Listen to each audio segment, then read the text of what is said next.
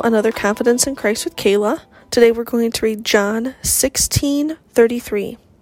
I have told you these things so that in me you may have peace. In this world you will have trouble, but take heart, I have overcome the world. These are red letter words, folks, and the fact that Jesus is kind of reiterating, like, hey, all these things I've been telling you in this book, I've done them for a reason. And it's so that you can have peace. Because I know in this world you're going to have trouble. That's just how it is. After the fall of man, trouble was our middle name. But that but in there, oh, that but gives me so much confidence, you guys. Because it says, but take heart. That means rest up, be assured, be confident, because I have overcome the world. Spoiler alert Jesus already won.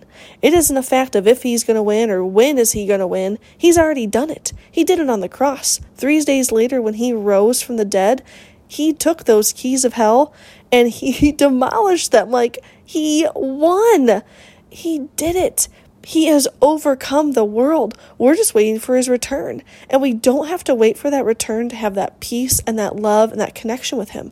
We can have it right now. So today I pray that you have confidence in him, in the fact that he has already won. He already is creating a seat for you in heaven. The moment you accept him into your heart, that seat is there and nothing can take it away. Nothing.